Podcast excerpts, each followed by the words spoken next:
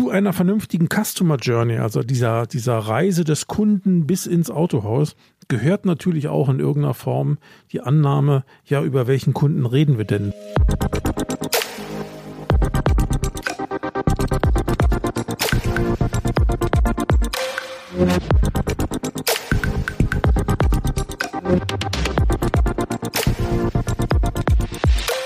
Mein Name ist Derek Winke und ich begrüße dich hier zu einer weiteren Episode beim Autokontext Podcast. Diese Woche geht es um das Thema Customer Journey. Die Customer Journey wird dem einen oder anderen Begriff sein. Ich denke, je mehr du vertriebslastig unterwegs bist im Autohaus, desto eher wirst du dich damit schon mal auseinandergesetzt haben und auch festgestellt haben, dass deine Kunden ja nicht nur alle unterschiedlich sind, sondern auch durchaus auf verschiedenen Wegen zu dir kommen und auf verschiedenen Wegen und Kanälen mit dir interagieren. Und das ist natürlich eine Herausforderung, zumal wir eben nicht mehr nur noch fünf Kanäle haben, sondern ich weiß gar nicht, wie viel inzwischen. Das kann man ja kaum zählen. Das heißt, die Möglichkeiten, die Kunden heute haben, um irgendwie auf dich zuzugehen und mit dir versuchen, Kontakt aufzunehmen, die sind schon vielfältig. Und ähm, du, wenn man sich jetzt mal erinnert, vielleicht an frühere Zeiten, noch Zeiten, das wird dem einen oder anderen schwerfallen, glaube ich, bevor es das Internet gab, ähm, also in rein analogen Zeiten, da war das schon sehr übersichtlich. Ja? Da hattest du vielleicht die Anzeigenspalte in deiner Lokalzeitung oder wegen mir auch bei manchen Händlern in der überregionalen Zeitung oder in irgendwelchen Autozeitschriften, wo dann überregional für Fahrzeuge geworben wurde. Also das, was wir heute sozusagen bei mobile Online und digital haben, das gab es damals ja auch in Zeitungen.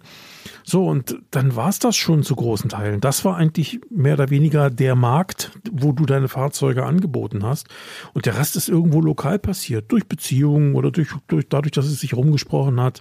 Oder Leute haben vielleicht, gerade beim Neuwagen ist das sicherlich ein Thema gewesen, Leute haben in irgendeiner Autozeitschrift oder in irgendeiner anderen Zeitung, die damals noch gelesen wurde, vielleicht die Werbung von einem Hersteller gesehen für ein neues Fahrzeug oder für ein besonderes Angebot oder sowas. So, und daraufhin ist der Impuls entstanden zu sagen, ach komm, ich fahre mal zu dem Händler vor Ort, vielleicht kenne ich ihn auch, aber vielleicht auch nicht, um dahin zu gehen. Und damit sind wir schon beim nächsten Thema, wenn wir jetzt mal wieder in die Jetztzeit kommen, aber auch damals war das schon so, es gibt sowohl Neukunden als auch Bestandskunden. Das heißt, Kunden, die dich bereits kennen, werden unter Umständen andere Wege gehen und auch du wirst andere Wege gehen, um, auf sich, ähm, um mit ihnen in Kontakt zu gehen, als wenn du Kunden hast, die du komplett neu im Markt akquirieren möchtest. Ähm, die, nicht nur, dass die Aufwendungen verschiedene sind, sondern auch die Art und Weise, wie man da umgeht oder wie man da vorgeht, ist ja verschieden. Und sich Gedanken zu machen um das Thema Customer Journey macht auf jeden Fall Sinn, wenn du vertriebslastig bist, macht aber auch Sinn im Service, ja, also das ist auch ein Thema, sich zu überlegen, wie kommt ein klassischer Servicekunde eigentlich zu mir.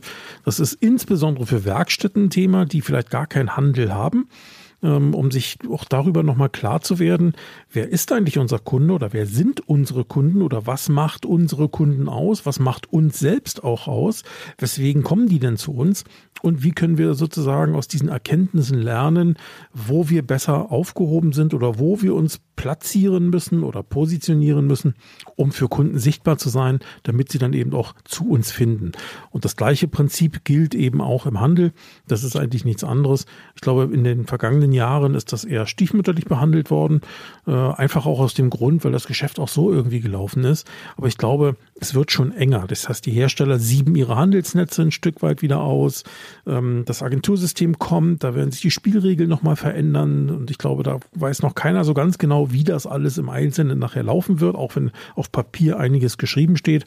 Aber am Ende muss sich die Praxis zeigen und das muss sich in der Praxis bewähren. Und die haben wir eben noch nicht. Und bis dahin musst du eben selbst aktiv werden. Zu einer vernünftigen Customer Journey, also dieser, dieser Reise des Kunden bis ins Autohaus, gehört natürlich auch in irgendeiner Form die Annahme, ja, über welchen Kunden reden wir denn? Denn du kannst dir vorstellen, Lieschen Müller aus Hinterkleckersdorf mit 300 Einwohnern, ähm, die 30 Kilometer bis zum nächsten äh, Händler ihres Vertrauens hat, die wird unter Umständen anders vorgehen als ähm, eine, eine vielleicht gleichaltrige Dame, die anders heißt, aber gleichaltrig ist, die mitten in einer Großstadt wohnt. Jemand, gehen wir mal immer von demselben Typus Mensch aus, also gleiches Alter, gleiches Geschlecht als Beispiel, vielleicht sogar gleich, gleicher Bildungshintergrund, ja, um das mal zu haben. Aber der eine oder die eine hat vielleicht Kinder, die andere nicht. Ja? Die eine ist verheiratet, die andere nicht. Ähm, die eine pendelt, die andere nicht. Äh, die eine pendelt vielleicht mit der Bahn ja? und die andere pendelt eher mit dem Auto, weil sie hat keinen öffentlichen Nahverkehr oder hat keinen so ausgebauten, den sie nutzen kann. Du merkst schon, die Unterschiede sind da. Die eine pendelt 10 Kilometer, die andere 50 Kilometer. Die eine hat lange Arbeitszeiten, die andere hat kurze Arbeitszeiten. Die eine interessiert sich eher für Kunst und Musik und die andere ist vielleicht eher Kampfsportlerin. So, das hat ja alles Einfluss. Also diese Persönlichkeitsstrukturen, die dahinter stecken, die haben ja alle Einfluss darauf, ähm, wie Kunden auch im Kaufverhalten unterwegs sind. Also wie sie kaufen, welchen Anspruch sie vielleicht an ihr Gegenüber haben, wenn sie etwas kaufen. Das sind ja alles Themen, die damit einhergehen. Und deswegen macht es eben Sinn, sich Gedanken zu machen, wer denn nicht nur wer so unsere Kunden sind, das wäre vielleicht ein bisschen zu viel verlangt, weil wenn ich 10.000 Kunden in der Datenbank habe, dann ist ja jeder ein Unikum, sondern sich Gedanken zu machen, wer sind wir als Unternehmen? Was sind unsere Werte als Unternehmen? Also was strahlen wir in Richtung Markt aus? Nicht nur an Produkten und Angeboten, sondern auch, wie wir in den Markt ausstrahlen. Wie kommen wir rüber? Was, wofür stehen wir? Was halten Leute von uns? Oder was sollten Leute von uns halten? Was ist da auch unsere Wunschvorstellung? Das ist das eine Thema. Und das andere ist dann natürlich daraus entwickelt, wer ist eigentlich so unser Wunschkunde? Wen hätten wir am liebsten? das ist tatsächlich so ein Stück weit idealistisches Bild, was man sich mal, worüber man sich mal Gedanken machen sollte und sich fragen sollte, Idealkunde, Wunschkunde, wer ist das eigentlich? Wen hätten wir eigentlich am liebsten? Und da kann ich nochmal sagen, bitte kommt jetzt nicht auf die Idee zu sagen, ja, der, der am meisten Geld hat und am meisten bereit ist auszugeben und am meisten Autos kaufen will, das ist ein bisschen zu kurz gesprungen, äh, weil wen stellst du dir darunter vor? Niemanden, ja, weil den gibt's in der Form so nicht. Oder vielleicht nur als Ausnahmeexemplar. Aber wenn du dir jetzt versuchst vorzustellen, die ähm, vielleicht mal fünf, sechs, sieben, acht, je nachdem wie groß du bist als Unternehmen, fünf, sechs, sieben, acht, zehn verschiedene Personas aufmalst, also sozusagen Wunschkunden oder Idealkunden oder typische Kunden, die ihr habt, einfach mal aufschreibt, ähm, wie das geht, kommen wir gleich noch drauf, dann, ähm, dann kann das schon Sinn machen, sich zu überlegen, die positiven Eigenschaften all dieser Kunden wiederum in so eine Art Wunschkunden zu gießen und zu sagen, das wäre eigentlich der Kunde, den wir am liebsten hätten, ja, jeden Tag und am liebsten nur diese Kunden. So und sich dann zu überlegen, diese ganz dieser dieser Idealkunde, wie kann ich den wo erreichen? Wie müsste ich den ansprechen? Wie müsste ich dem gegenüber auftreten, dass der dass der sagt, ja, zu so einem Autohaus gehe ich oder zu so einem Unternehmen gehe ich ähm, und will da auch Kunde sein. Ähm, da, da, da kannst du viel lernen darüber, wie du dann eben anfangen musst, deine, deine, deine Ansprache, deine Kundenansprache zu verändern. Sowas nennt man übrigens auch Positionierung, zumindest ist das ein Teil davon. Also am Ende dem Markt oder den Marktteilnehmern klar zu machen, wer ich bin, wofür ich stehe und wen ich gerne hätte als Kunden. Ähm, was natürlich im Umkehrschluss auch heißt, äh, wofür ich nicht stehe, wer ich nicht bin und wen ich eben nicht haben möchte. Und da zuckt immer der eine oder andere gerne zusammen und sagt, uh, ähm, das heißt, ich mache mich auch ein Stück weit angreifbar und ich gehe auch in den Markt und sage, oh, nee, wenn ich den Leuten jetzt so deutlich sage, wen ich eigentlich haben will, dann kommen ja so viele nicht mehr zu mir. Ja, das ist richtig. Da wird es natürlich so, so ein Stück weit Aussieben geben. Aber du kannst dir vorstellen, wenn du hingehst und sagst, ich mache alles für jeden, das ist natürlich auch kein Konzept. Ne? Also wenn du eher hingehst und sagst, wir machen das und das in der und der Form und sprechen damit die und die Leute an, dann ist das schon deutlich konkreter. Und wenn ein Teil von Menschen, die sich auf den ersten Blick vielleicht nicht von dir angesprochen fühlen, aber im zweiten dann dennoch zu dir kommen, ja, dann ist die Welt ja auch in Ordnung. Das geht ja nicht darum, dass du die nicht bedienen möchtest, sondern du möchtest in deiner werblichen, in deiner Marketingansprache nur dafür sorgen, dass diejenigen, die du idealerweise haben möchtest oder die deinem Ideal am nächsten kommen, dass die sich am meisten angesprochen fühlen. Ja, darum geht's ja im Wesentlichen. Es geht nicht darum zu sagen, wir bedienen jetzt nur noch die anderen. Es geht eher darum zu sagen, wir wollen in der Werbung, in der, im Marketing dafür sorgen, dass die, die wir wollen, sich am meisten angesprochen fühlen. Das ist eigentlich der Hintergrund, den man braucht, wenn man ähm, oder den, den man berücksichtigen sollte, wenn man das Thema Customer Journey und Personas ähm, auseinander nimmt. Vielleicht nochmal zum Thema Persona. Persona ist sozusagen diese, diese Idealbeschreibung eines Kunden. Jetzt haben wir hier natürlich in Anführungsstrichen nur einen Podcast. Ähm, da liste ich dir jetzt nicht alle möglichen Sachen auf. Das wäre ein bisschen viel. Hätte ich ein Video ähm, oder ein Bild, eine Grafik hier zur Verfügung, dann könnte ich dir die Dinge nochmal ein bisschen ähm, offensiver erklären. Das ist aber auch kein Problem. Ähm, grundsätzlich geht es ja darum, erstmal zu, zu verstehen, worüber wir dabei reden. Also Persona ist praktisch die Beschreibung, ich nenne es mal so ein Stück weit ein Datenblatt ein, deines, deines, deiner Kunden. Ähm, und da kann ich dir empfehlen, wenn du in deine, in deine DMS reingehst oder in dein DMS reingehst und einfach mal eine Auswertung fährst und sagst, welche unserer Kunden sind diejenigen, die in der kürzesten Zeit am meisten Geld ausgeben. Dann hast du zumindest eine erste Intention, zumindest aus der Richtung Finanzen. Ja, das heißt, ähm, wir reden jetzt mal von Einzelkunden, ja, nicht von Firmen, sondern erstmal von Einzelkunden, also klassischen Menschen, wenn man so möchte, im Privatkundenbereich eher. Das heißt, ähm, du suchst dir diejenigen raus, die in einem Zeitraum X, nehmen wir mal praktisch ein Jahr, ein Wirtschaftsjahr von dir, ähm, am meisten Umsatz gemacht haben. Ne? Das, das könnte eine erste Prämisse sein. So, und dann schaust du dir an, gibt es zwischen diesen Kunden irgendwo Gleichartigkeiten oder gibt es großartige Unterschiede? Das heißt, du musst dir Gedanken machen, Herr Müller, Frau Meier und äh, Herr Schmidt und Frau Schulze, die vielleicht da in der, in der Top 4 stehen. Was zeichnet die aus nach bestimmten Kriterien? Und diese Kriterien sind ja, ich sag mal, nicht allzu kompliziert. Ähm, da geht es eigentlich nur so um Fragen wie Hintergrund zur Person, also Beruf, Karriere, Bildung, Familie. Gibt es da unter Umständen Überschneidungen? Dann hast du Dinge wie die Demografie, also Alter, Geschlecht, Wohnort, Wohnverhältnis. Das sind also Dinge, die ebenfalls berücksichtigt werden sollten. Dann gibt es äh, sogenannte Identifikatoren, also was macht diese Persona aus, zum Beispiel Hobbys oder Interessen. Ja? Wie tritt sie auf? Wie verhält sie sich? Ähm, was sind so ihre bevorzugten Kommunikationskanäle? Also vielleicht eher das Telefon oder eher E-Mail oder wegen mir auch der Messenger, das kann ja auch sein. Wie ist so das Informationsverhalten? Also so jemand, wie informiert sich denn Frau Schulze? Ne? Ist sie eher so die Zeitungsleserin oder ist sie eher so diejenige, die schon auf, auf, auf Webseiten unterwegs ist oder in Social Media als Beispiel? Ja? Ähm, wie ist das Einkaufsverhalten? Online, offline? Ist also eher so der Ladentyp oder ist sie eher der Online-Typ oder eine Mischung aus beiden?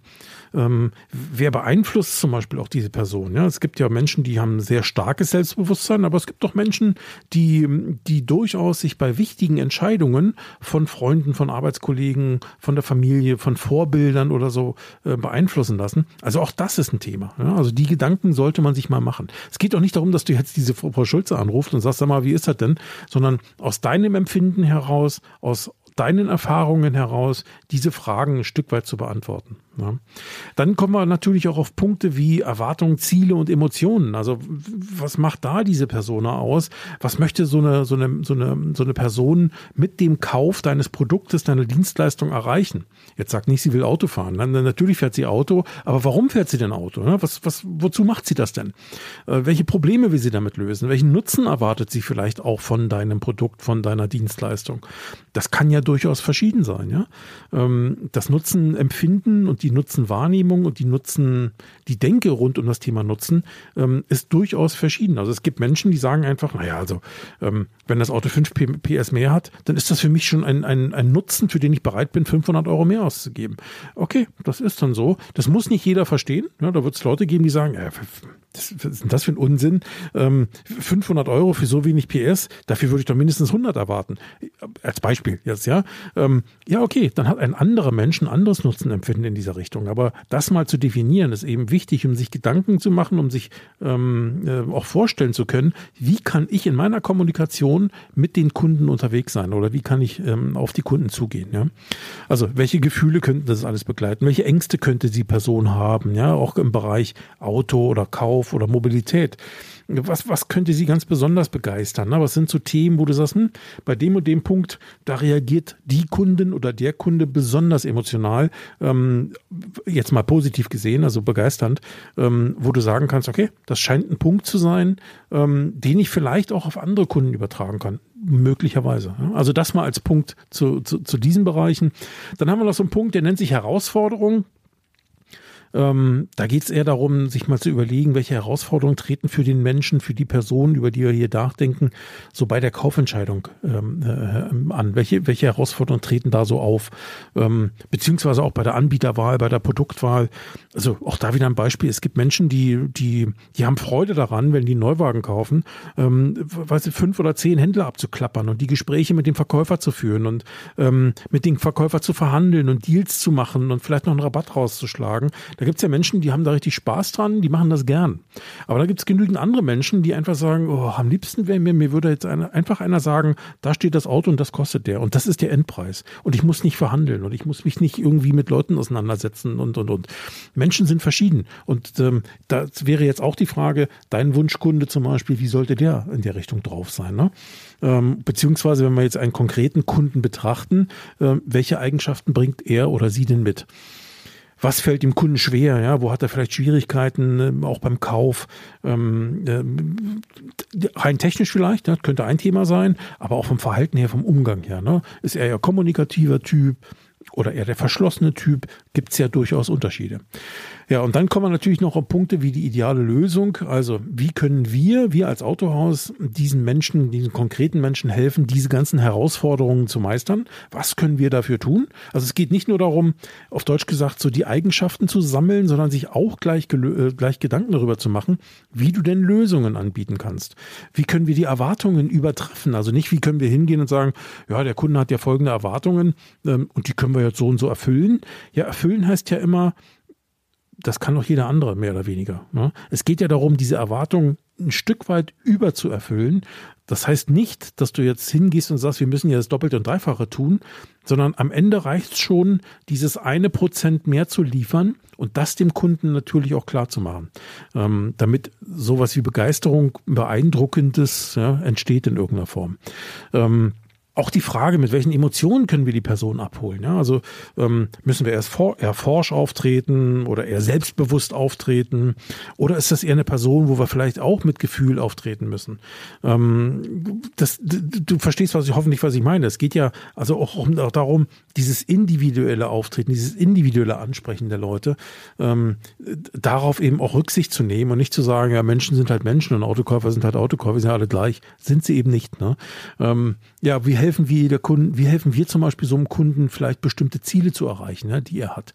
Also auch das könnte ein Thema sein. Wie unterstützen wir, wie, wie greifen wir unter die Arme mit dem, was wir tun? Also es geht nicht darum zu sagen, ja, diese Kundin will ja noch fünf Kinder zusätzlich haben, wie können wir jetzt helfen? Ähm, das hat nichts mit deinem Berufsumfeld zu tun, mit deinem Autohaus, mit, deinem, mit deiner Art Mobilität zu liefern. Du könntest dir nur Gedanken machen, okay, wenn die fünf Kinder, wenn die Person fünf Kinder zusätzlich haben will, ähm, wie können wir mit einem, mit geeigneter Mobilität zum Beispiel dabei helfen, dass sie dieses Ziel erreichen kann? Das könnte Thema sein. Ähm, was auch immer dabei rauskommt, ja. Das ist jetzt alles konstruiert, ne? Also ja, ich habe jetzt keine, ich selbst habe jetzt hier keine echte Person vor der Nase. Deswegen kann ich dir auch nicht so konkret immer ein Beispiel liefern, sondern manchmal klingt es natürlich ein Stück weit konstruiert. Ähm, ja, dann natürlich nochmal Einwände, also auch ähm, sich auf Deutsch gesagt die Gegenfrage stellen, warum würde so eine Persona vielleicht unser Produkt, unsere Dienstleistung eher nicht kaufen? Ja, was, was, woran könnte das liegen? Weil wir aufgrund der ganzen Eigenschaften, die wir jetzt gesammelt haben, bestimmte Dinge vielleicht nicht tun oder nicht machen oder nicht anbieten oder ähm, nicht so sympathisch rüberkommen, wie der oder die Kundin sich das vorstellt. Ja? Welche Gegenargumente können da aufkommen? Was könnte so eine Person stören? Was könnte so eine Person verunsichern? Und ich glaube, wenn du dir die Gedanken machst, dann hast du schon sehr viel erreicht.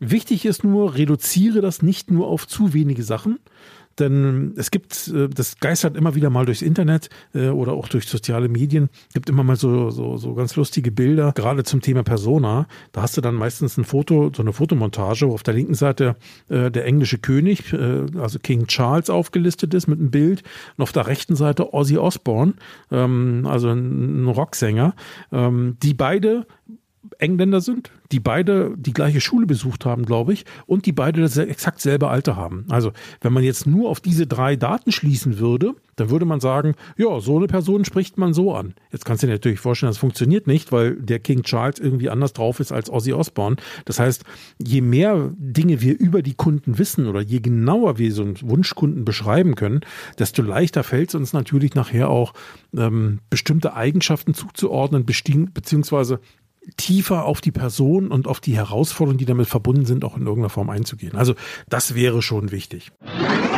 Wenn deine Zielgruppe Menschen aus Autohäusern sind, also zum Beispiel Geschäftsführer, Inhaber, Verkaufsleiter, Serviceleiter oder auch Personalleiter, dann ist der Autokontext Podcast ein ziemlich cooles Werbemedium, denn du triffst hier auf Menschen, die etwas verändern wollen, die sich für Digitales, für Prozessoptimierung und für die Weiterentwicklung ihrer Mitarbeiter interessieren.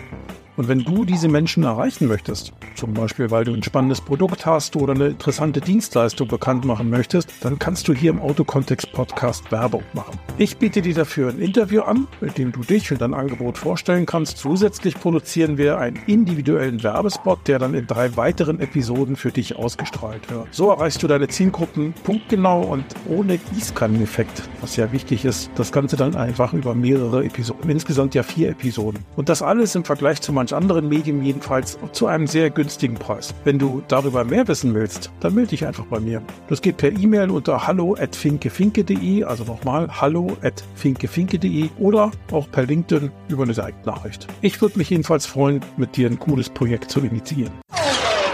Wenn wir uns jetzt mal ähm, oder wenn wir jetzt mal davon ausgehen, dass so ein Kunde bei uns etwas kaufen will, dann müssen wir uns natürlich Gedanken machen, ja, was will er denn? Ähm, äh, was, was bieten wir an? Im Regelfall, sage ich mal, jetzt wenn wir im, im, im Handelsbereich sind, dann reden wir über Gebrauchtwagen oder über Neuwagen. Natürlich gibt es auch einige Händler, die schon mehr machen. Manche bieten noch Reisemobile an, manche haben noch Wohnwagen, andere haben Motorräder, nächste haben Fahrräder, der nächste hat auch Roller, Elektroroller im Programm oder Scooter oder weiß der Teufel was, oder irgendwelche Pkw-Anhänger oder oder vielleicht sogar noch LKWs und und und. Aber wenn wir jetzt mal nur, um es einfach zu halten, jetzt hier in diesem Podcast nur von neuen Gebrauchtwagen auf, ausgehen, dann müssen wir uns jetzt Gedanken machen über die Customer Journey eines Neuwagenkäufers, zum Beispiel eines dieser Persona-Konzepte Neuwagenkäufers oder eben auch im Gebrauchtwagenbereich, damit wir es zumindest erstmal festzurren und uns Gedanken um einen konkreten Fall machen. Ne?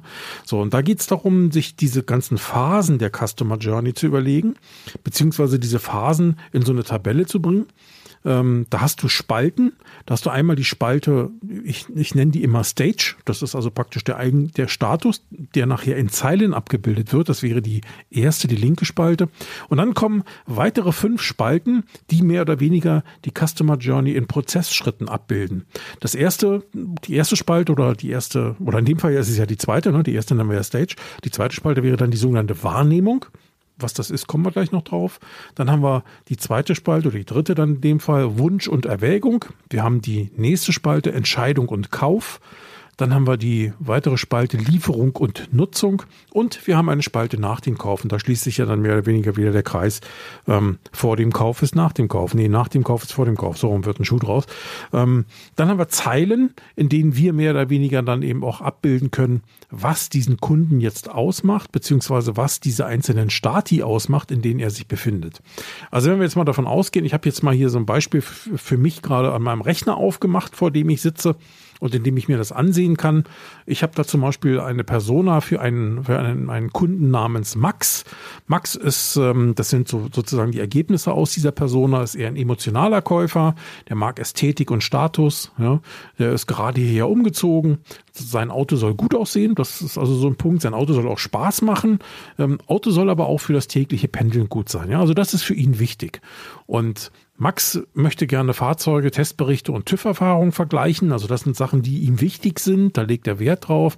Er legt aber auch Wert auf gute Bilder. Ne? Also wenn er Fahrzeuge sucht im Netz, dann möchte er die auch gut fotografiert wissen, damit er sich ein gutes Bild von dem Fahrzeug machen kann, ähm, wo vielleicht auch Mängel drauf sind oder wo vielleicht auch Details aufgelistet sind, die ansonsten eben nicht zu finden sind. Äh, er schaut sich aber auch gern Videos zu Fahrzeugen an. Also er ist durchaus jemand, der am Rechner sitzt ähm, und ähm, sich Zeit nimmt, nimmt, um im Kaufprozess, im, im vorbereitenden Kaufprozess, in der Recherche sozusagen, sich auch äh, mit dem Fahrzeug, mit den Angeboten auseinanderzusetzen. Und jetzt haben wir praktisch die Zeilen, die äh, diese ganzen Spalten ja immer wieder kreuzen. Und die erste Spalte wäre zum Beispiel die Kundenaktivität. Also da geht es darum, ähm, wenn wir den Kunden im Bezug auf das Thema Wahrnehmung betrachten, wie nimmt er jetzt das Thema wahr? Wir reden ja von einer, von einer Customer Journey im Neuwagenkauf als Beispiel. Das heißt, dieser Kunde, dieser Max zum Beispiel, der sieht zum Beispiel irgendwo Werbung im Fernsehen ja, oder Werbung auch im Internet. Ja, das ist ja ganz unterschiedlich. Schaut sich vielleicht Ads an von bei Facebook oder auf Instagram oder weiß der Teufel wo.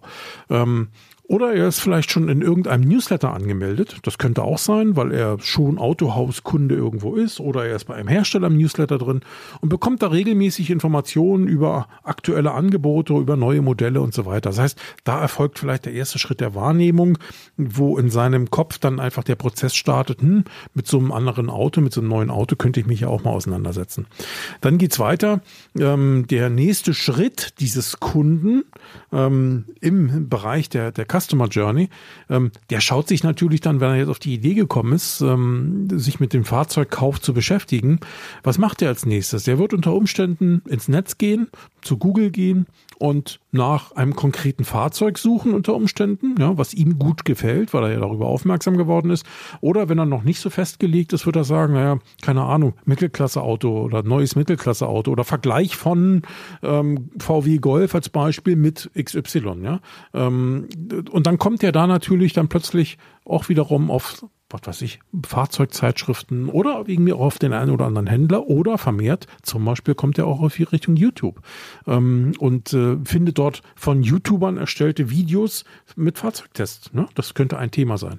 Wenn er jetzt also schon ein bisschen konkreter in den Bereich reingeht, dann wird er sich unter Umständen auch schon Händler-Webseiten ansehen. Also wer schon konkret weiß, ich will einen VW Golf haben, ne, als Beispiel. Kann auch ein Opel Astra sein oder ein Peugeot irgendwas. Dann sucht er, dann geht er ja im Regelfall nicht durch, durch die Welt, durch die Online-Welt in dem Fall und fängt an, noch nach anderen Fahrzeugen zu suchen. Dann wird er schon sehr festgelegt sein und sagen, okay, dann gehe ich vielleicht schon hin und sage, was kann so ein Auto? Da bin ich vielleicht eher so auf der Hersteller-Webseite. Ne, lass mich da noch ein Stück weit beeindrucken. Wenn ich aber schon konkret nach aktiv aktiven oder nach aktuellen Angeboten suche, wer in meiner Nähe bietet denn so ein Auto an und vor allen Dingen zu welchen Preisen oder vielleicht zu welchen Raten und so weiter, ja, dann kommen wir schon immer mehr konkret in Richtung Lokales und immer mehr in Richtung Angebote von Autohändlern. Und da musst du dir dann überlegen, was müsste ich jetzt vielleicht auf meiner Webseite haben, damit so etwas über Google auffindbar ist und solche Kunden am Ende eben auf mich aufmerksam werden. Das wäre dann zum Beispiel der Punkt Wunscherwägung, wie kann ich ins Blickfeld dieses Kunden geraten. Ja? Ähm, dann haben wir noch die, dann kommen wir in die Entscheidung, ähm, äh, immer noch die Kundenaktivität. Ähm, der speichert, der legt sich vielleicht irgendwo einen Account an, ja. Also der, der öffnet sozusagen, was weiß ich, auf der Webseite eines Herstellers äh, ein Konto, ein Account äh, und legt dort, oder auf der, auf der Händlerwebseite gibt das jetzt teilweise sowas auch, ähm, und legt dort Autos im Speicher ab. Ne? Oder er landet vielleicht bei einem Neuwagenportal und macht das dort. Ne? Das gibt's ja auch. Die Neuwagenvergleichsportale oder die Neuwagenvermittlungsportale ähm, bieten solche Möglichkeiten ja auch. So, und dann ist er vielleicht noch, nie, noch nicht so unterwegs, dass er sagt, naja, das muss jetzt morgen erledigt sein. Ähm, ich warte mal noch eine Woche oder zwei, mal gucken, was da noch so passiert. Und dann kriegt er regelmäßig Ergänzungen und Updates für die Angebote und ähm, beschäftigt sich also immer wieder mit dem Thema, äh, wird den einen oder anderen Händler dann natürlich dabei haben, wenn er so ein Vergleichsportal hat als Beispiel oder deine Händlerwebseite, ähm, dann wird ihm das eine Auto schon ganz gut gefallen. Dann ist es vielleicht, vielleicht verkauft, weil du es verkauft hast. So, dann fällt das aus seiner ähm, aus seinem Account wieder raus. Dann wird er sich unter Umständen ein anderes Auto reinnehmen oder wird vielleicht sagen, hm, der Händler hat ja nichts mehr für mich. Ähm, zumindest nichts, was ich in seinem Bestand finde hm, dann suche ich mir mal einen anderen Händler. Also auch das kann passieren, ja. Ähm, solche Punkte können eben genauso dabei sein. Ähm, der rechnet vielleicht eine Finanzierung, um auf eine Rate zu kommen und so weiter. Und da wäre es natürlich klug, wenn du jetzt auch Möglichkeiten bietest, auf deiner Webseite nicht nur einfach platt eine Finanzierung zu rechnen, sondern dem Kunden dann auch sagst, hey, das sind ja, du hast jetzt, du hast hier eine Finanzierung gerechnet. Wird es denn für dich Sinn machen, zu der Finanzierung wirklich mal ein ganz konkretes Angebot zu bekommen? Ähm, das heißt, du könntest jetzt versuchen, auf diesen Kunden zuzugehen, diesen Kunden, du kennst ihn ja noch nicht, erstmal blind, wenn du so möchtest, dieses Angebot zu machen, zu sagen, hey, wir könnten das für dich auch ganz individuell und konkret nochmal rechnen. Ähm, dafür reicht ein Rückruf, dafür reicht was auch immer. Ne? Also du kannst dann Möglichkeiten bieten, mit dir in Kontakt zu treten. Der nächste Schritt, jetzt gehen wir mal davon aus, das passiert auch und der Kunde kauft auch dieses Fahrzeug. Das heißt, ähm, er kommt über diesen Weg auf dich zu, ihr kommt ins Gespräch miteinander, du hast tatsächlich ein konkret passendes Fahrzeug da oder vielleicht eine sehr kurze Lieferzeit. Ähm, sowas soll es ja ab und zu auch mal geben. Ähm, und äh, der Kunde sagt, ja toll, das, das passt mir jetzt gerade ins Konzept. Und ähm, äh, entweder macht ihr das Ganze online, sowas kann passieren, ja, dass der Kunde sagt, ja, ist mir jetzt aber doch zu weit ähm, oder ich habe noch keine Lust ins Autohaus zu gehen. Oder er kommt dann irgendwann bei dir vorbei, ihr sprecht nochmal miteinander im Autohaus, dann wird auch das Thema Inzahlungnahme vielleicht geklärt von seinem jetzigen Fahrzeug und so weiter. Das heißt, in dem Bereich bist du jetzt bei Entscheidung und dann Kauf. Ja, und dann ist irgendwann der Punkt da, wo es um die Abholung geht. Ne? Das Fahrzeug wird geliefert zum Zeitpunkt X. Die Abholung im Autohaus muss organisiert werden. Das erlebt der Kunde, das macht er dann ja. Ähm, und ähm, er nutzt dann natürlich, wenn er das Fahrzeug übernommen hat, dieses Fahrzeug im Alltag. Damit ist der eigentliche Kaufvorgang ja dann erstmal abgeschlossen. Aber du kennst das als Autohaus logischerweise. Das erste Auto verkauft der Verkäufer, das zweite dann logischerweise, oder nicht logischerweise, meistens ja doch irgendwie der Service. Das heißt, nach dem Kauf rutscht der Kunde mehr oder weniger nicht, oder er sollte jedenfalls nicht aus deinem Blickfeld rutschen, sondern er sollte vielleicht in einer anderes, in eine andere Art von ähm, ja, jetzt hätte ich bald Schublade gesagt, was natürlich nicht stimmt, in eine andere Art von Betreuungsmodus rutschen. Ähm, das heißt, vielleicht braucht der Kunde noch Zubehör. Das heißt, du bleibst an dem Kunden dran und bietest im Nachgang vielleicht noch Zubehör an, was er beim Kauf vielleicht nicht wollte. Manchmal ändert sich auch Lebensumstände. Ne? Plötzlich ist der Kunde Fahrradfahrer oder Fahrradfan oder zieht um und braucht einen Anhänger. Ja, brauchst du vielleicht einen Anhänger, brauchst du vielleicht eine Anhängerkupplung, brauchst du vielleicht einen Fahrradträger und und und. Oder brauchst du vielleicht sogar noch einen Fahrer dazu, was ihr auch unter Umständen im Angebot habt. Also solche Themen könnten noch eine Rolle spielen.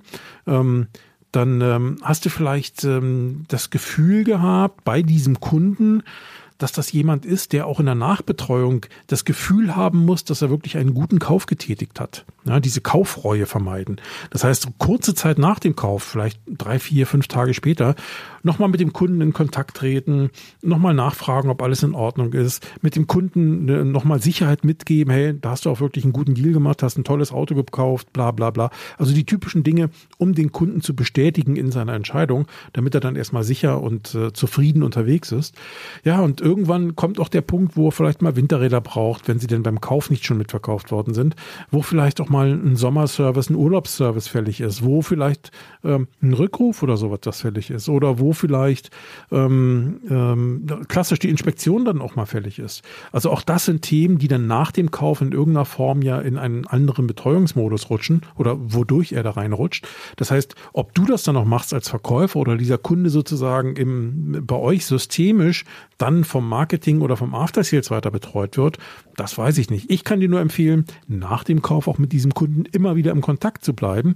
Ähm, also nicht zweieinhalb Jahre zu warten und sich dann wieder zu melden, sondern tatsächlich regelmäßig mit dem Kunden persönlich auch im Kontakt zu sein ich rede jetzt nicht von wöchentlich, ne? Also, sondern wir reden vielleicht von, weiß ich nicht, quartalsweise, von halbjährlich, was auch immer, um deinen Namen, deine Position, deine Angebote, ähm, äh, deine Stimme unter Umständen einfach immer wieder noch wahrzunehmen, damit er dann, wenn dann irgendwann der Zeitpunkt X kommt, dass er sich um was Neues kümmert, er dann als Bestandskunde sozusagen ja nicht wieder den, den, diesen Zyklus von vorne beginnt, sondern dass du ihn auf Deutsch gesagt abfangen kannst und ins Geschäft direkt mit ihm gehen, äh, dass du direkt mit ihm ins Geschäft gehen kannst.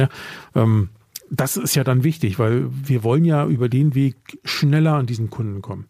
Oder wenn du zum Beispiel nach dem Kauf oder ein oder zwei Jahre nach dem Kauf feststellst, dass die Restwertentwicklung sich total verändert hat, und der jetzige Restwert dieses Autos eigentlich ideal passen würde, um ihn zu vermarkten, soll heißen, für dich der Preis passt, aber für den Kunden vielleicht auch. Und du ihm einen adäquaten Ersatzwagen zur Verfügung stellen kannst, vielleicht sogar zu gleichen Kosten, ja, oder nur zu geringfügig, geringfügig höheren Kosten, dann wäre das der Zeitpunkt, wo du dich beim Kunden meldest und ihm anbietest, hey, wir hätten da einen geilen Deal für dich. Ne? Also auch das wäre ein Thema. Jetzt ähm, haben wir uns praktisch erstmal nur die, Aktivität, die Kundenaktivität über diese fünf Spalten Wahrnehmung, Wunscherwägung, Entscheidung, Kauf, Lieferung, Nutzung und nach dem Kauf ange, angehört oder angesehen. Jetzt gibt es natürlich noch weitere Bereiche. Ne? Das heißt, wir kommen in Kundenziele in diesen einzelnen Stages, in diesen einzelnen äh, Bereichen. Welche Kontaktpunkte spielen da eine Rolle? Ne? Also ähm, über welchen Weg kommt der Kunde da auf mich zu oder gehe ich auf den Kunden zu? Und was brauchen wir dafür eigentlich alles, um diesen Weg auch wirklich sauber zu gestalten? Ich denke mal jetzt mal ein Beispiel, wenn du den Kunden zum Beispiel über die Webseite, über eine Online-App oder, oder über eine Handy-App oder sowas kontaktierst, das kann ja alles sein, oder über WhatsApp WhatsApp oder was auch immer, da braucht ihr zum Beispiel einen sauberen Datenschutzprozess, ja? weil es wird immer Leute geben, die da anfällig sind dafür. Ähm, das ist beim Telefon jetzt wahrscheinlich noch nicht so dramatisch, aber du brauchst zum Beispiel eine Einverständniserklärung, wenn du ihn dann am Ende eben doch regelmäßig anrufen möchtest. Also das musst du am Anfang schon im Kopf haben, damit du es am Ende eben auch tun kannst. Ähm, das ist zum Beispiel so ein Punkt. Ja, oder wenn du zum Beispiel sagst, naja, ähm, Beispiel ganz am Anfang hatten wir ja das Thema Wahrnehmung, ja, wo der Kunde vielleicht noch Werbung im Fernsehen sieht oder Facebook-Ads oder sowas. Das ist immer die Frage, ähm, klar, bei Facebook sage ich schon, wie, wie, das Medium heißt, aber ähm, wenn ich weiß, wo so ein Max, so heißt ja dieser Kunde hier, in diesem Beispiel regelmäßig unterwegs ist und der Max zum Beispiel mein Traumkunde, mein Wunschkunde, mein Idealkunde wäre als Beispiel, dann könnte ich natürlich hingehen und sagen, naja, ich weiß ja, dass der Max regelmäßig eigentlich nicht auf Facebook ist. Dann macht es ja eher Sinn zu sagen, ja, wo ist er denn? Und wenn wir feststellen, der ist eher bei TikTok oder bei Instagram oder keine Ahnung wo, dann gehen wir doch eher dahin werben und versuchen für den Kunden dort präsent sein, um auf den Kunden zu kommen. Also solche Logiken hängen dann eben auch unter Kontaktpunkten. Ja. Dann haben wir einen weiteren Punkt in der Zeile Kundenerfahrung. Also welche Kundenerfahrung macht oder welche Art von Emotion, von Erfahrung macht der Kunde in diesen einzelnen Statis? Ähm, wenn ich jetzt mal wieder auf den Bereich Wahrnehmung gehe, ja, dann ist er vielleicht noch interessiert und neugierig, ja, aber mehr eher noch nicht. Ja, der ist jetzt da nicht schon begeistert und sagt, oh, ich brauche morgen ein Auto. Es wird die Ausnahme geben, aber wir sind ja bei Max. Ne? Max ist das nicht. Ja, und ähm, diese Begeisterung oder diese Emotion baut sich nach und nach auf. Und wenn du jetzt mal in den Bereich ähm, gehst nach dem Kauf, also er hat gekauft, aber jetzt ist noch Lieferzeit da. Dann ist die, ich sag mal, die Emotion beim Kauf, die ist noch relativ hoch, ja, da ist er erst noch glücklich und sagt, ja, geil, hab ich freue mich selber, dass ich so ein tolles Geschäft gemacht habe. Und jetzt kommen Lieferzeiten. So, und, oder die Lieferzeiten verlängern sich automatisch, oder nicht automatisch, verlängern sich einfach. Ähm, und du kannst da auch rauf auch nur bedingt Einfluss nehmen. Ja, dann geht die Emotion natürlich in den Keller. Dann ist der Kunde enttäuscht. Ähm, die Vorfreude war groß, jetzt kommt das Auto nicht. Oder äh, und du musst dich immer wieder fragen, wie können wir dagegen steuern? Was können wir da tun, ja, in diesem Bereich? Jetzt hast aber auch du in den einzelnen, als du als Anbieter in den einzelnen äh, Stages, in diesen einzelnen ähm, äh, äh, Stufen der, der Customer Journey, hast du ja auch Ziele. Ne? Das heißt, du willst zum Beispiel im Bereich der Wahrnehmung, willst du, du willst ja ähm, wahrgenommen werden, du willst Reichweite erzeugen, du willst Aufmerksamkeit steigern und du willst ja Interesse wecken. Das ist ein Ziel. Und dem muss deine Werbung Rechnung tragen, ja, in dem Fall. Ne? Oder du möchtest, wenn der Kunde dann zum Beispiel mehr und mehr ins Autohaus kommt ähm, oder sich mehr und mehr dann für ein konkretes Fahrzeug interessiert, ja, dann ist dein Ziel natürlich irgendwie mehr Besucher auf deine Webseite zu bekommen oder mehr Besucher ins Autohaus zu bekommen, die dann eben tatsächlich mit dir Verhandlungen machen. Ähm, Im Bereich von Entscheidung und Kauf möchtest du eine hohe Conversion, äh, Conversion Rate haben. Also du möchtest ja eine große du möchtest ja so viele Kunden wie möglich, die zu dir kommen, dann eben auch zu Kunden machen. Also wenn 100 kommen, sollen ja möglichst auch 100 Kunde werden. Das ist zwar ein bisschen illusorisch, aber ich sag mal, wenn es 50 sind, dann hast du ja eine relativ hohe Quote. Ne? Hast du 50 Prozent Kaufabschlussquote. Das wäre ja super. Hm? Jetzt gehen wir mal davon aus. Online wirst du so eine Quote nicht haben, aber zumindestens ähm, offline könnte ich mir das bei dem einen oder anderen schon vorstellen. Ne? So, da ist eine Probefahrt zum Beispiel äh, so ein Punkt, ja, wo du sagst, was können wir denn da tun, um zum Beispiel die Conversion Rate zu, zu, zu steigern. Wenn ich mir so die letzten Jahre immer wieder die DRT-Reports in Erinnerung rufe, dann war dort zum Beispiel das Thema Probefahrt immer einer der ganz, ganz wesentlichen Punkte. Und da stand das stand so nicht drin, wörtlich. Aber wenn du dir die Statistiken, die Zahlen an, angesehen hast in den DRT-Reports, dann konntest du daraus lesen, dass mehr oder weniger jeder Kunde, der eine Probefahrt gemacht hat, dort auch gekauft hat. Ja, also, oder, oder auch gekauft hat, vielleicht nicht dort, aber er hat gekauft. Soll heißen, wenn du einen Kunden drin sitzen hast, dann ist das fast schon ähm, mehr oder weniger die Joker-Karte dafür, dass der Kunde auch kauft. Ja, wenn du es dann richtig anstellst. Ja. Ähm, also wenn du ihm nicht unbedingt den weißen Golf ohne Zusatzausstattung als Probefahrzeug hinstellst, ja, als Beispiel. Oder wenn du auf seine Wünsche bei der Probefahrt zumindest im Rahmen dessen, was du möchtest, auch äh, eingehst. Ja? Wenn der Kunde sagt, ja, ich hätte ihn gern mal eine Woche, ja, wenn das nicht in dem Ermessen liegt, was du gerne machen möchtest, ja, dann gibt's das nicht, ne? logischerweise. Aber wenn der Kunde sagt, Mensch, ähm, normalerweise sagt er, ich soll hier bloß eine Stunde unterwegs sein, geht's auch zwei, dann könnte ich meine Freundin, meine Frau oder wen auch immer noch mit abholen. Ja klar, wenn du ein gutes Gefühl dabei hast, weil du sagst, Mensch, wir haben uns jetzt im Gespräch schon ein Stück weit kennengelernt und ich vertraue dem soweit, dann ist das in Ordnung. Dann braucht's einfach diese Flexibilität. Ja? Ich kenne aber auch Häuser, da gibt's das nicht. Ne? Ähm, also also insofern diese, diese Individualität, diese Differenzierung auch über diesen Weg leben. Ja? Ähm, dann haben wir praktisch ähm, ähm, neben deinen Zielen als Autohaus quasi hast du aber auch wiederum oder brauchst du ja auch in irgendeiner Form Möglichkeiten zu messen, bist du jetzt erfolgreich oder bist du nicht erfolgreich? Also sogenannte KPIs, ja, diese Key Performance ähm, Indicators, ähm, die einfach Messgrößen sind. Ne? Also wenn du zum Beispiel sagst, ähm, wir schalten jetzt Werbung in sozialen Medien, dann müsstest du dir als Ziel setzen, wie viele Leute wollen wir damit erreichen? Ne? Also wie viele Impressionen wollen wir zum Beispiel haben? Und nur als Beispiel. Ähm, oder wenn du sagst, naja, wir, wir wollen damit auch erreichen, dass mehr Leute auf unsere Webseite kommen. Ja, wie viel mehr? Nur mehr? Einer, einer ist auch schon mehr. Ähm, aber sollen es tausend mehr sein als im letzten Monat oder eben wie, was auch immer? Ja, damit du dir am Ende eben auch auf die Ziele dann in irgendeiner Form ähm, Kampagnen und äh, Aktivitäten abstimmen kannst. Du kennst das ja auch aus dem Vertrieb. Du, wenn du im Verkauf bist, dann kennst du das. Du hast Verkaufsziele, Vertriebsziele, ähm, die möchtest du ja auch erreichen. Ne? Ob das jetzt AEs sind oder ob das Verkäufe sind, sei dahingestellt. Aber am Ende geht es ja genau darum, eben aus der, ich sag mal, aus der eher allgemeinen Beschreibung runter ins Konkrete zu kommen. Ne? Ähm, das ist der Bereich KPIs. Dann kommen wir ähm, auf Aktivitäten, die du als Autohaus selber leistest, um in den einzelnen Spalten, die wir haben, in den einzelnen Prozessschritten des, des Kundenprozesses, des Kaufprozesses, in irgendeiner Form ja auch darauf einzuzahlen. Ja? Das heißt, am Anfang haben wir vielleicht eine Werbekampagne, das eine, also eine Social Media Werbekampagne beispielsweise.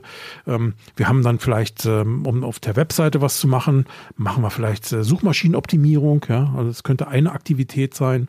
Dann hatte ich vorhin schon gesagt, bei Entscheidung äh, die, die Probefahrt, aber auch das Kundengespräch, das du als Verkäufer führst, ähm, eine saubere Prozessabwicklung, ja, die vielleicht für den Kunden auch transparent und nachvollziehbar ist. Ähm, das könnte ein Thema sein. Dann haben wir bei der Lieferung das Thema Kommunikation und Organisation. Äh, da gibt es große Unterschiede. Ja? Also es gibt Autohäuser, die dann ersten Tag vorher schreiben, übrigens ab morgen ist Ihr Auto verfügbar. Es gibt aber auch welche, die den Kunden wirklich begleiten bei den Prozessen. Sagen, hey, in 14 Tagen sieht so aus, als wäre dein Auto da. Wir brauchen jetzt schon folgende Unterlagen von dir, bla bla bla. So, sowas kann man zum Teil auch automatisieren. Also, ähm, aber das sollte ja professionell rüberkommen. Und da gibt es eben große Unterschiede. Auch die Art und Weise der Auslieferung. Geh dabei auf die Wünsche Wünsche deines Kunden ein. Wenn der Kunde sagt, ey, ich brauche hier keinen großen Zinnober, ja, dann spar dir die Flasche Sekt und den Blumenstrauß, sondern ähm, mach die Sache anders. Ja? Lass dir was anderes für diesen Kunden einfallen. Ähm, also das sind Sachen, die die Aktivitäten des Autohauses betreffen. Ähm, dann haben wir natürlich noch die Verantwortlichkeiten. Wer ist für diese einzelnen Themen dann auch verantwortlich im Autohaus? Ja, das ist am Anfang wahrscheinlich eher Marketing. Also wenn es darum geht, Kampagnen zu machen, dann ist das wahrscheinlich eher ein Marketing- und Kommunikationsthema. Aber zum Beispiel im Bereich Entscheidung und Kauf, ja klar, da ist der Verkäufer gefragt. Ja, und im Nachgang, nach dem Kauf, die Disposition ist dann in irgendeiner Form drin. Ähm, dann haben wir später irgendwann den, den Serviceberater oder den Sales, den den, den Serviceleiter, ähm, der dann vielleicht für die Betreuung nach dem Kauf zuständig ist. Ähm, ist aber eine Frage, wie ihr das intern organisiert. Und als letzten Punkt hätten wir dann in diesen Bereichen dann natürlich noch Technik und Systeme. Ähm, da geht es dann darum zu sagen, in diesen einzelnen äh, Prozessschritten wiederum, welche Systeme sind dann in irgendeiner Form relevant. Also ich sehe zum Beispiel hier bei mir auf meinem Chart, was ich hier mal gemacht habe für diesen Musterkunden Max, da sehe ich in allen Bereichen zum Beispiel ein CRM stehen. Ne? Das heißt, ähm, überall ist in irgendeiner Form das CRM ein Thema. Es gibt aber auch andere Systeme, über die ich dann teilweise meine KPIs messen muss. Google Analytics zum Beispiel, wenn ich das einsetze auf meiner Webseite ähm, oder auch Facebook Analytics, wenn ich dort zum Beispiel eine Kampagne mache ja, oder Instagram. Ähm, dann gibt es aber garantiert auch Systeme wie zum Beispiel ein Content Management System, wenn ich an meiner Webseite arbeiten muss. Es gibt äh, ein Dealer Management System oder ein Verkäuferarbeitsplatz, wenn der Verkäufer zum Beispiel die Beratung mit dem Kunden macht und und und. Ähm, das ist aber wichtig zu wissen, welche Systeme sind betroffen in den einzelnen Bereichen, damit ich dann eben auch darauf Rücksicht nehmen kann. Was soll mir jetzt all das zeigen? Ich weiß, es ist viel Erzählerei ohne bildliche Darstellung. Das wird dir ähm, ja, oder andersrum, das wird dem einen leichter fallen als dem anderen ähm, zu verstehen, worüber ich hier eigentlich rede und was ich hier eigentlich noch meine. Ähm, ich verstehe das auch, das ist nachvollziehbar, ähm, aber grundsätzlich, Audio ist halt leider so, ich kann es nicht zeigen. Ähm, ich wollte trotzdem nochmal rüberbringen, dass es Sinn macht, sich mit diesen Themen zu beschäftigen. Und wenn du jetzt sagst, ey, jetzt redet der schon eine Dreiviertelstunde nur über dieses Thema, wer hat denn so viel Zeit? Das kann ich natürlich verstehen. Äh, das, das, das tägliche Geschäft nimmt einen natürlich so ein Stück weit ähm, die Zeit dafür, sich auch in intensiv mit solchen Sachen zu beschäftigen. Und wenn du vielleicht ein Autohaus bist, was auch keine eigene Marketingabteilung hat oder ähm, jemanden im Haus, der sich mit dem Thema auch mal intensiv auseinandersetzen kann, dann wird es dir umso schwerer fallen. Kann ich alles nachvollziehen. Ne? Ich komm, bin selbst viel in Autohäusern unterwegs, in großen wie in kleinen. Von daher, da kenne ich schon alles. Ähm, nee, andersrum. Da habe ich schon viel erlebt. Ich kenne da noch nicht alles, das wäre jetzt arrogant, ähm, sondern da habe ich schon viel erlebt, sagen wir mal so. Ähm, und all die verschiedenen Facetten, die es da so gibt, ähm, von Halbtagsmarketing bis gar nicht Marketing, ähm, sind mir genauso bekannt wie professionelle Marketingabteilungen in Agenturqualität. Da ist also alles dabei. Und ähm, aber ich kann dir sagen, das Thema Kunde und sich mit dem Kunden beschäftigen, da gibt's überall noch ein Stück weit Defizite, weil das im Tagesgeschäft einfach oft zu kurz kommt.